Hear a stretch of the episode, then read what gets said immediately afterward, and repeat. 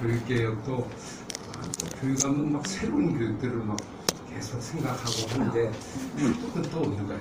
또 만들면 또 2인칭 지나고 또 만들고 2인칭 지나가고 그래 과연 좀만 하다 보면 또 지나고 나고 프로그램 또 지나가고 과연 이러다가 인생 끝나게 생겼거든요.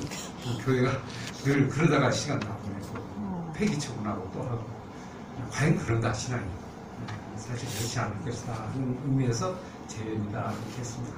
핵심은 이제 몇 가지 사항을 정리라고 생각해보면 헤브라이즘과 헬레니즘 우리가 많이 얘기한 내용입니다만 헤브라이즘은 어떻게 보면 이제 성경적인 하나님 중심적인 부분이고요.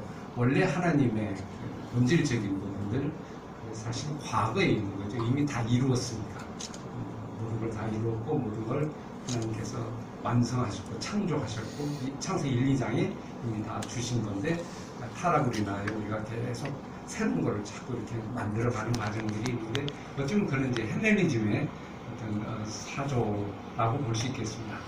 헬레니즘이 헬라 시대에 이렇게 나왔지만 엄밀히 보면 이제 가인 이후부터 계속 그 흐름은 진행됐다 이렇게 보시면 돼요. 거기서 극대하게 꽃을 피운 게 아마 그때이지 않나 이렇게 생각합니다. 그래서 지금도 헬레니즘화는 계속되고 있죠.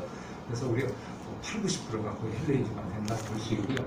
인본주의의 어떤 세력들이 다 이제 헬레니즘화의 사상과 철학 속에서 나옵니다.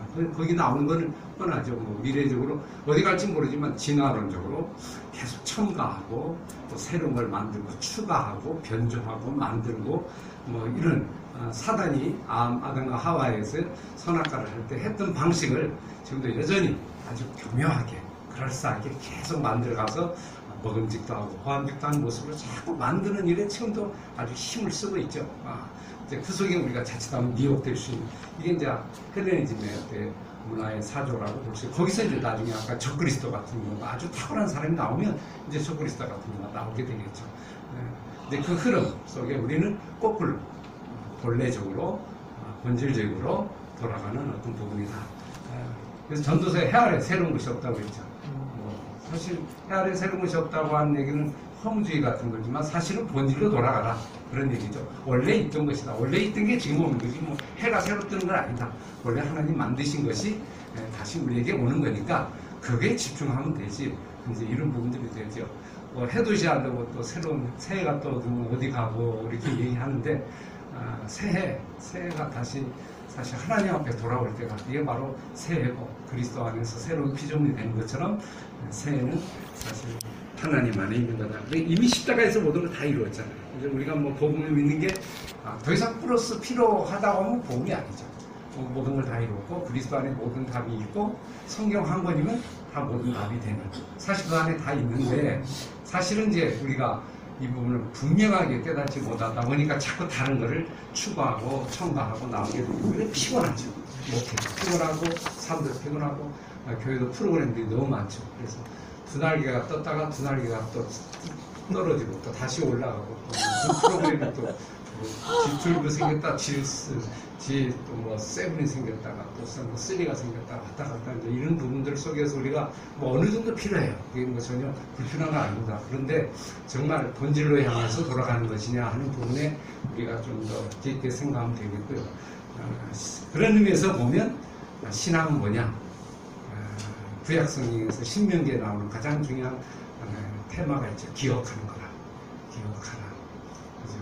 그래서 사실 설교도 그런 의미에서 보면 말씀을 재현하는 거다. 설교가 헬레니즘화 형태로 나오는 철학적인 그런 의미에서 설교는 새로운 얘기를 계속 해야 되죠. 새로운 이야기 뭐 그런 얘기가 있나 해서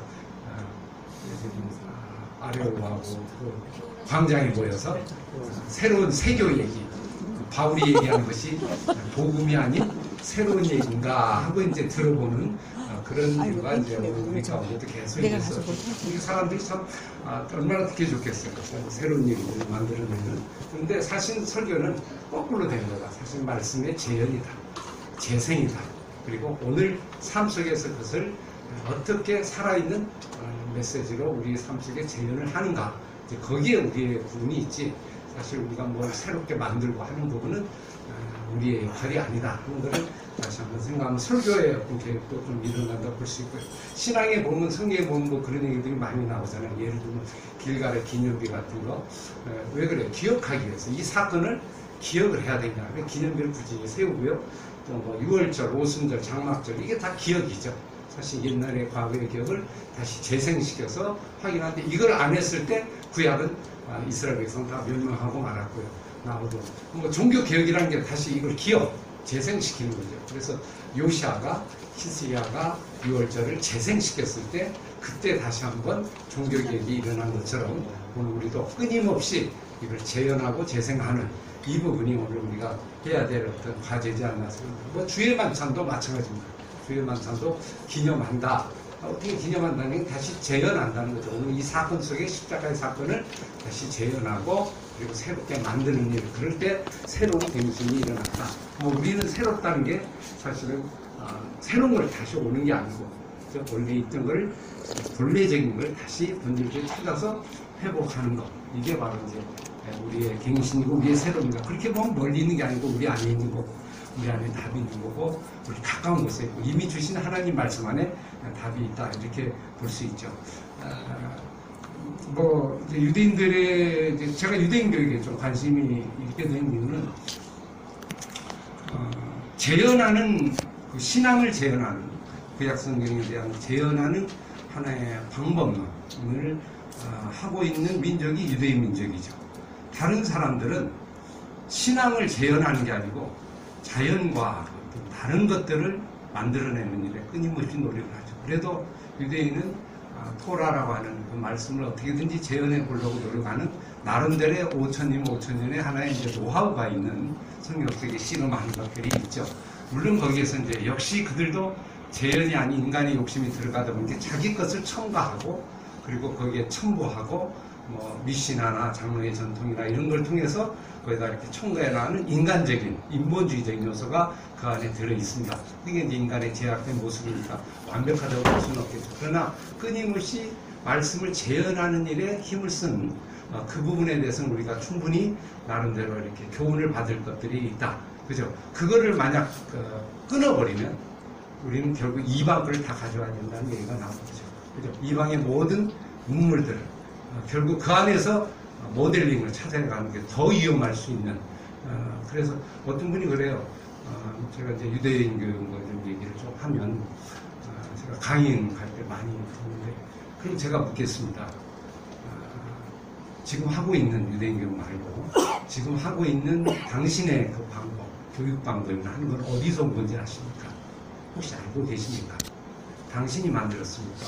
어디서 유래한 유래의 근원을 아십니까? 지금 설교 방식이 어디서 온 건지 아십니까? 이렇게 물어보면 답을 잘 못해요. 근데 대체적으로 한 90% 거의 뭐 90몇 프로 가까이 헬레니즘에서 온 거예요.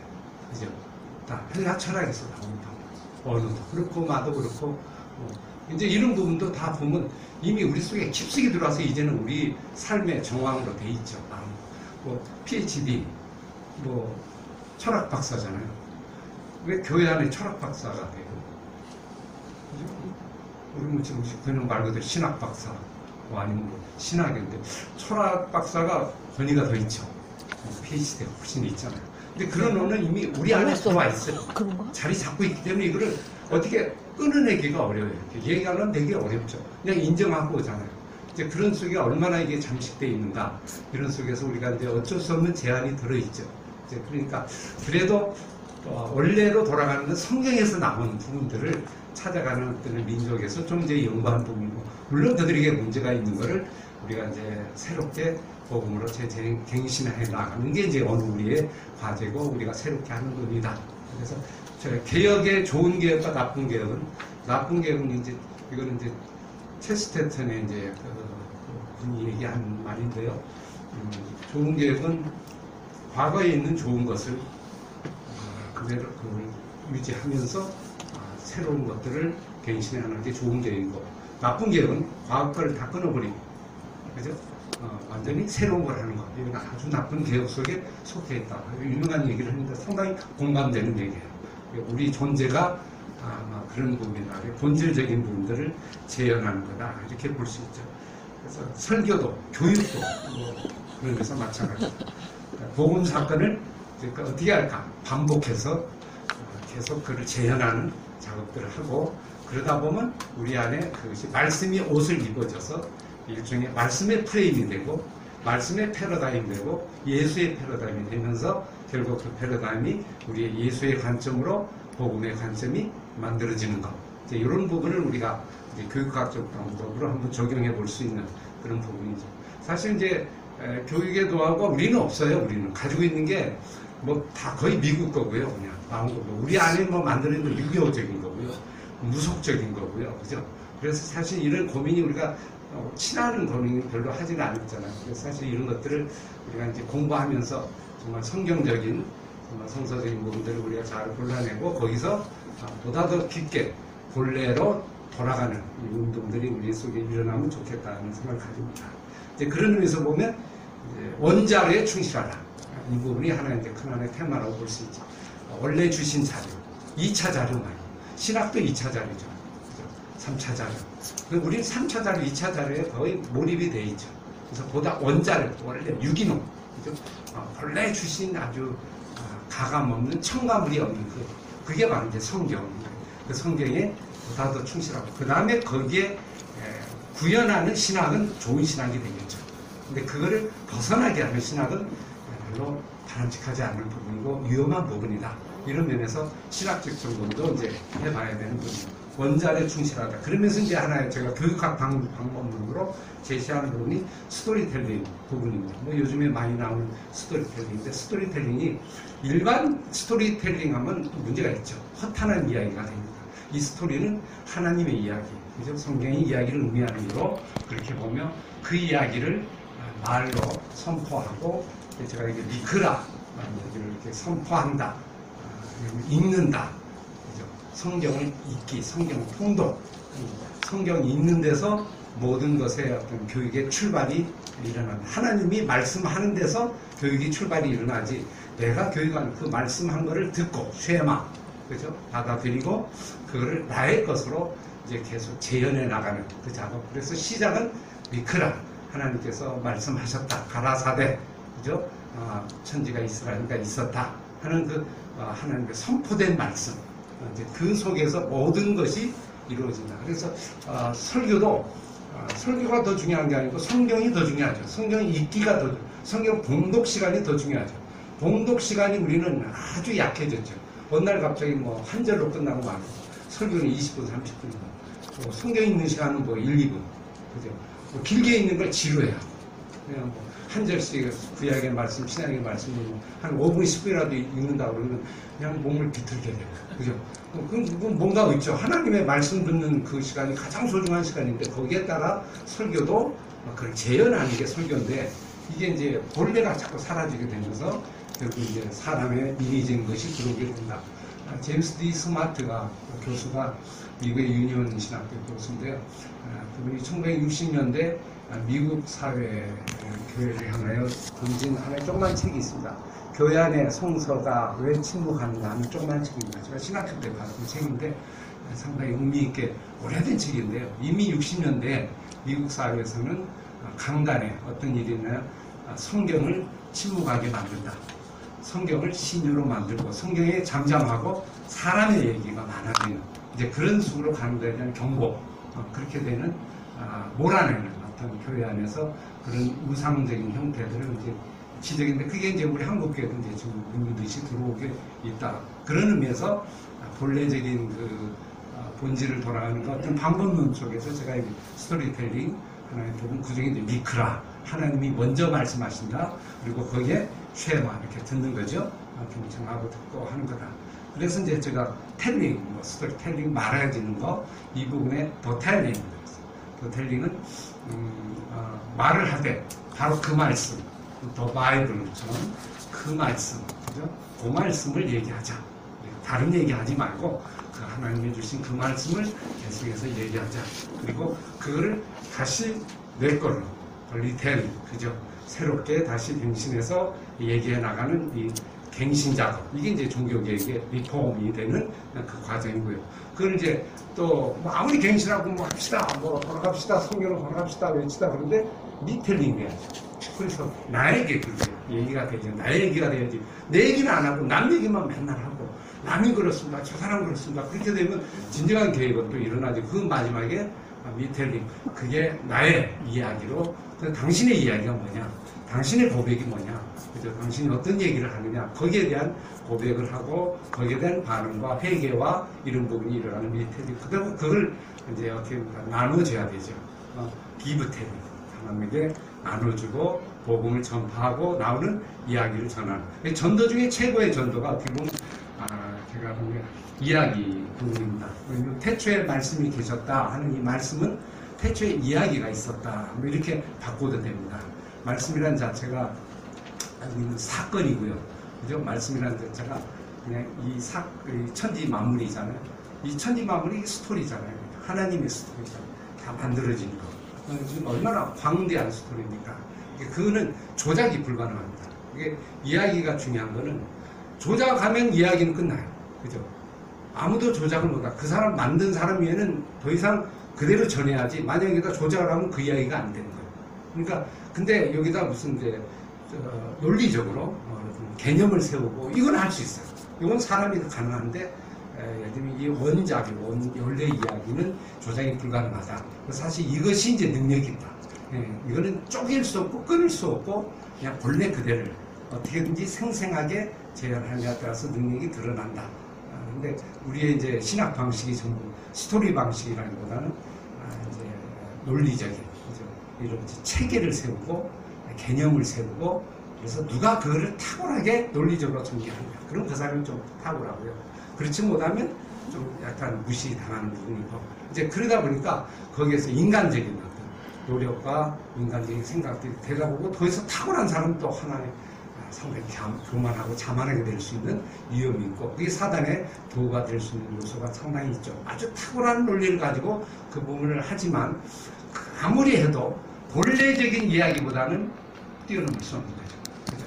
본래 그 자체 이야기는 아무도 건들 수 없는, 그래 거기에 집중하는 모든 우리의 관심이 되면 좋겠다. 그래서 예수님의 뭐 교육 방법도 저도 이제 책 하나 조그만 걸 하고 옛날에 궁금해서 저도 연구를 해봐야겠다 하면 쓴 책이 있는데, 예수님의 교육 방법을 이렇게 보니까 두 가지더라고. 크게 보면 도구가 이야기예요. 이야기고 그 다음에 질문. 이야기는 주변에 하나님의 이 모든 사건이 이야기고, 예수님이 비유를 자주 사용하셨죠. 비유를 사용하신 이유도 바로 이야기성 때문에 그렇습니다. 그거는 변조할 수가 없죠. 그건 뭐 만들 수 임의로 조작이 불가능한데, 바리새인과 서기관들은 나름대로 그걸 조작을 하죠. 이렇게 만들어서 체계를 세우고 뭐 법을 세우고. 근데 예수님은 그냥 있는 비유를 그대로 갖다 드니까 오히려 더 못 알아듣고 더 헤매게 되고, 그죠? 왜냐하면 조직적으로 이해한 사람은 있는 그대로 보면 그 자체가 이해가 빨리 안 되고 잘 알아듣지 못하는 그런 현상들이 있죠. 그래서 오히려 그걸 통해서 더 마음의 변화를 일으키시는 하나님의, 예수님의 그런 방식들도 우리에게 좀 적용될 수 있다. 그래서 우리의 삶이 이제 나중에 이런 과정을 통해 텔링 라이프, 우리의 이야기의 삶, 이야기를 풀어내는 삶, 그리고 나의 이야기로 되는 것. 그래서 당신의 이야기가 뭐냐, 복음의 이야기가 뭐냐 하는 얘기가 이제 오늘 우리가 구현하는 어떤 부분이죠. 근데 거기에 이제 거짓 이야기가 될 수 있죠. 문제는 이제 꾸며낸 이야기. 그죠? 여러분 이렇게 간증 같은 거 보세요. 자칫하면 위험하잖아요. 거기다 이렇게 첨가, 간증을 오래 하면 완전히 이상한 아닙니다. 나중에 지나면 원래보다는 전혀 다른 것을 만들고 자기도 몰라요. 그죠? 자꾸 하다 보면 나중에 이제 이상이 되죠. 그래서 사실 진실한 그 이야기를 한다는 게 참 쉽지는 않은 것 같아요. 이야기를 한다 하더라도. 그래서 진실한 원래적인 이야기들 우리가 만들어내고 복음 스토리를 들려주는 것, 이게 우리가 해야 될 하나의 중요한 요소다. 이렇게 되면 사실 전도도, 우리는 전도가 이제 이런 전도잖아요. 이야기식의 어떤 전도라기보다는 통조림을 이렇게 딱 만들어가는 것, 먹기 좋게 딱 해서 이제 요약 정리해가지고 구절에 딱 넣고 딱 넣어서 딱 먹으라고 이렇게 되거든요. 이제 그렇게 되면 어떠냐, 쉽고 간편하게 주는데 거기에 생명이 없게 되죠. 근데 왜냐면 다 끊어졌기 때문에 자칫하면 그게 개념화되고 신앙이 개념이 되고 체계가 되고 사상이 돼서 지식이 돼서 결국 살아 움직이지는 못하는 역동적이 사라지는, 그래서 십자가의 어떤 사건들을 전체적으로 이야기를 통해서 이렇게 들려주는 그런 교육 방법이 우리가 한번 꿈꾸는 아마 성경적인 모델이지 않을까 이렇게 생각을 해봅니다. 왜냐하면 성경에 나오는 이제 설교하는 것들을 다 이렇게 보시면 알지만 시편도 그렇고요, 뭐 시편의 106편, 78편 뭐 이런 아삽의 노래 같은 거 나오잖아요. 아삽의 시 가만히 보세요. 찬양봉 찬양도요. 전부 성경 내용을 그대로 이렇게 성경 개관을 한 것처럼 우리가 좀 착각할 정도로 그냥 그 자체를 가지고 찬양을 하고 그 자체를 찬양으로 말씀을 이렇게 드리고 그 자체를 또 기도하고 그 자체를 설교하고, 그래서 성경의 설교 내용들도 보면 어떻게 보면 뭐 새로운 게 아니고 뭐 늘 듣던 그런 이야기, 성경의 이야기를 스데반, 베드로, 바울 뭐 모든 설교를 우리가 검토해 와도 한 3분의 4분의 4 정도가 거의 그냥 성경 이야기하고 구약부터 내려오는 아브라함부터, 그리고 이제 거기에 대한 어떤 오늘 우리의 삶 속의 메시지를 해석해 들어가는데 그런 부분으로 얘기하는데 아주 강력하죠. 뭐 그 설교를 듣고 뭐 3,000명이 회개를 하고 그 소개하는, 우리가 오늘 설교 들어서 은혜 받기 어려운 분들 같은데 어떻게 근데 그런 은혜가 일어나나, 말씀의 힘으로 인하여 그게 아마 주어지지 않나 하는 걸 우리가 다시 한번 점검해 보면 좋겠다는 거죠. 그래서 사실 스토리가 삶을 변화시키잖아요. 여러분 보세요. 우리가 말이 변화시키지만 말이라는 거는 이야기거든요. 말이 개념이 되는 순간 죽은 것이 되거든요. 그 사람 말을 들을 때 그 말에 대해서 그 사람의 인생이 딱 들어와야 돼요. 그러면 그게 이제 강력하게 되죠. 근데 말은 오는데 인생 이야기를 하나도 모르겠어. 그렇게 되면 그냥 앵무새처럼 전달되는 거잖아요. 그래서 사실은 우리가 얘기한다는 우리의 어떤 삶 전체를 얘기하는 것 같고, 예수님의 말 한마디가 위대한 게 뭡니까?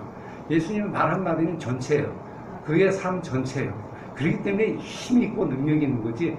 말이야 우리도 뭐 그냥 예수님 말을 인용할 수 있잖아요. 근데 우리에게는 능력이 안 되고 예수님에게는 능력이 되는가? 그는 그 말 자체가 자기의 모든 전체고, 그죠? 그렇기 때문에 그것이 우리에게 전해질 때 단순하게 이렇게 어느 단어로 오는 게 아니고 그 전체로 우리가 오니까 그 능력이 있다.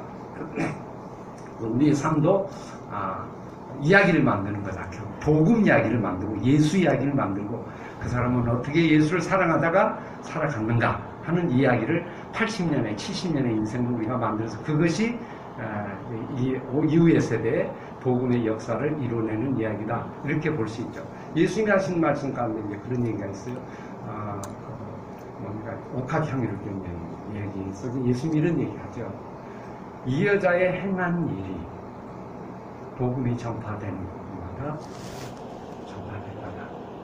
행한 일이 이 여자가, 이 여자 이름이 아니에요.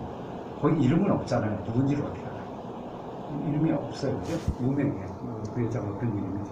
그냥 이 여자라. 중요한 거는 이 여자의 옥합을 깬 그 사건, 그 스토리, 그죠? 그 행한 일, 그것이 결국 위대한 능력이고 그 여자의 전부이지 않나. 사실 굳이 뭐 이름을 몰라도 돼요.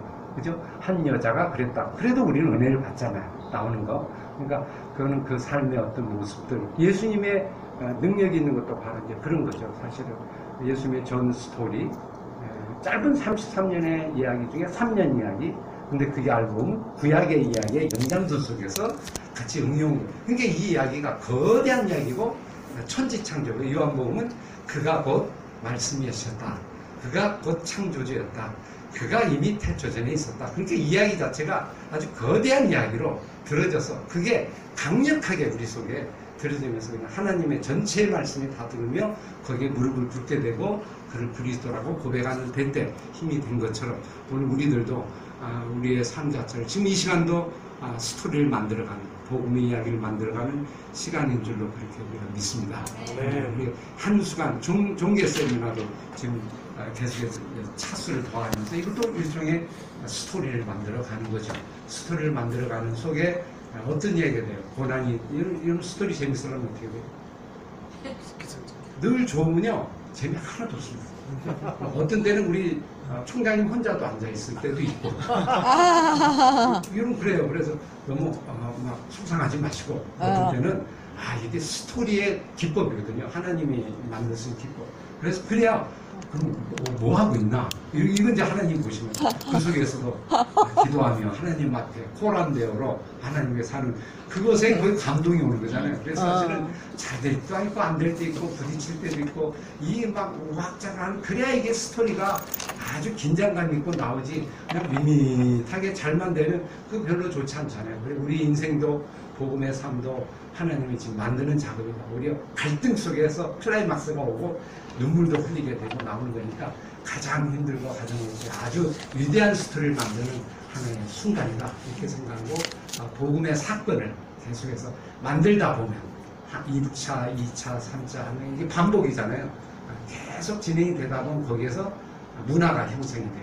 그죠? 기독교의 문화와 남이 따라올 수 없는 거대한 힘이 생기면서 그 힘을 통하여서 하나의 패러다임이 시대를 이끌어가는 한 흐름이 되나가고, 그 속에서 하나님의 영광과 예수 그리스도의 이름이 영광이 드러나는 거다 하는 걸 우리가 생각하면, 예수 그리스도의 영광이 사실은 뭐 한 번에 드러나겠어요. 사실 확성기 튼다고 예수 그리스도의 영광이 드러나진 않잖아요.